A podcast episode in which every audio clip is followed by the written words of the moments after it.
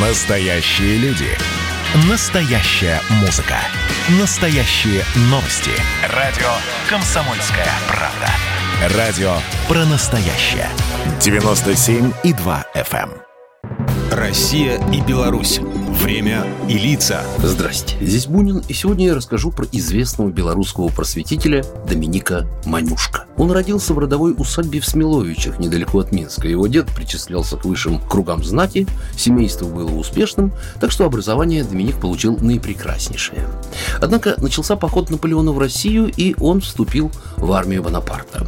Когда император был разбит, Доминик вернулся на родину с твердым намерением посвятить свою жизнь свободе и прогрессу родного края, но мирным путем. Он задумал произвести в своем имении глубокое социальное переустройство, которое, по его замыслам, должно было кардинально улучшить жизнь простых людей. Замыслы, надо сказать, были весьма смелыми, учитывая, что имение Ротковщина считалось довольно глухим и далеким от цивилизации местом.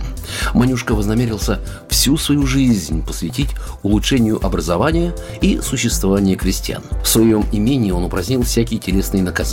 Для разбора всех спорных дел там был создан специальный местный суд, в состав которого входили крестьяне. Доминик не заставлял крестьян отрабатывать повинности на своей земле.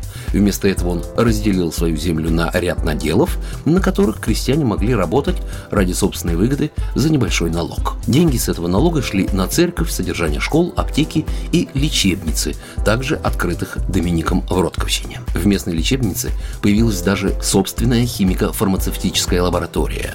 Школ же в своих владениях Доминик Монюшко открыл несколько. В Ротковщине была школа для мальчиков, а в другом его фольварке, Патечок, находилась школа для девочек. Обучение в школах велось по самым передовым методикам своего времени, разработанными европейскими педагогами. Слава Ротковщины дошла аж до самого Петербурга, а оттуда, по поручению императора Николая Первого, в Ротковщину прибыл его флигель-адъютант граф Сергей Строганов, который сам был учредителем первой в России бесплатной школы рисования, открытой для всех талантливых детей, независимо от их сословного происхождения. Поэтому нововведения Доминика Монюшко пришлись ему по душе, и он отправил о них в Петербург весьма лестные отзывы. К сожалению, реформы Доминика Монюшко остановила сама жизнь. Из-за того, что он все время уделял повышению благосостояния своих крестьян, его собственное материальное положение только ухудшалось. В итоге накопившаяся масса долгов и недоимок заставила его передать имение в распоряжение долгового управляющего, отменить все свои прогрессивные нововведения и уехать в Минск. Здесь его и застала страшная эпидемия холеры. Узнав о кончине своего благодетеля, крестьяне Ротковщины из своих средств установили на могиле Доминика Монюшко скромный, но искренний памятник с надписью «От верноподданных крестьян». Программа произведена по заказу телерадиовещательной организации Союзного государства. Россия и Беларусь. Время и лица.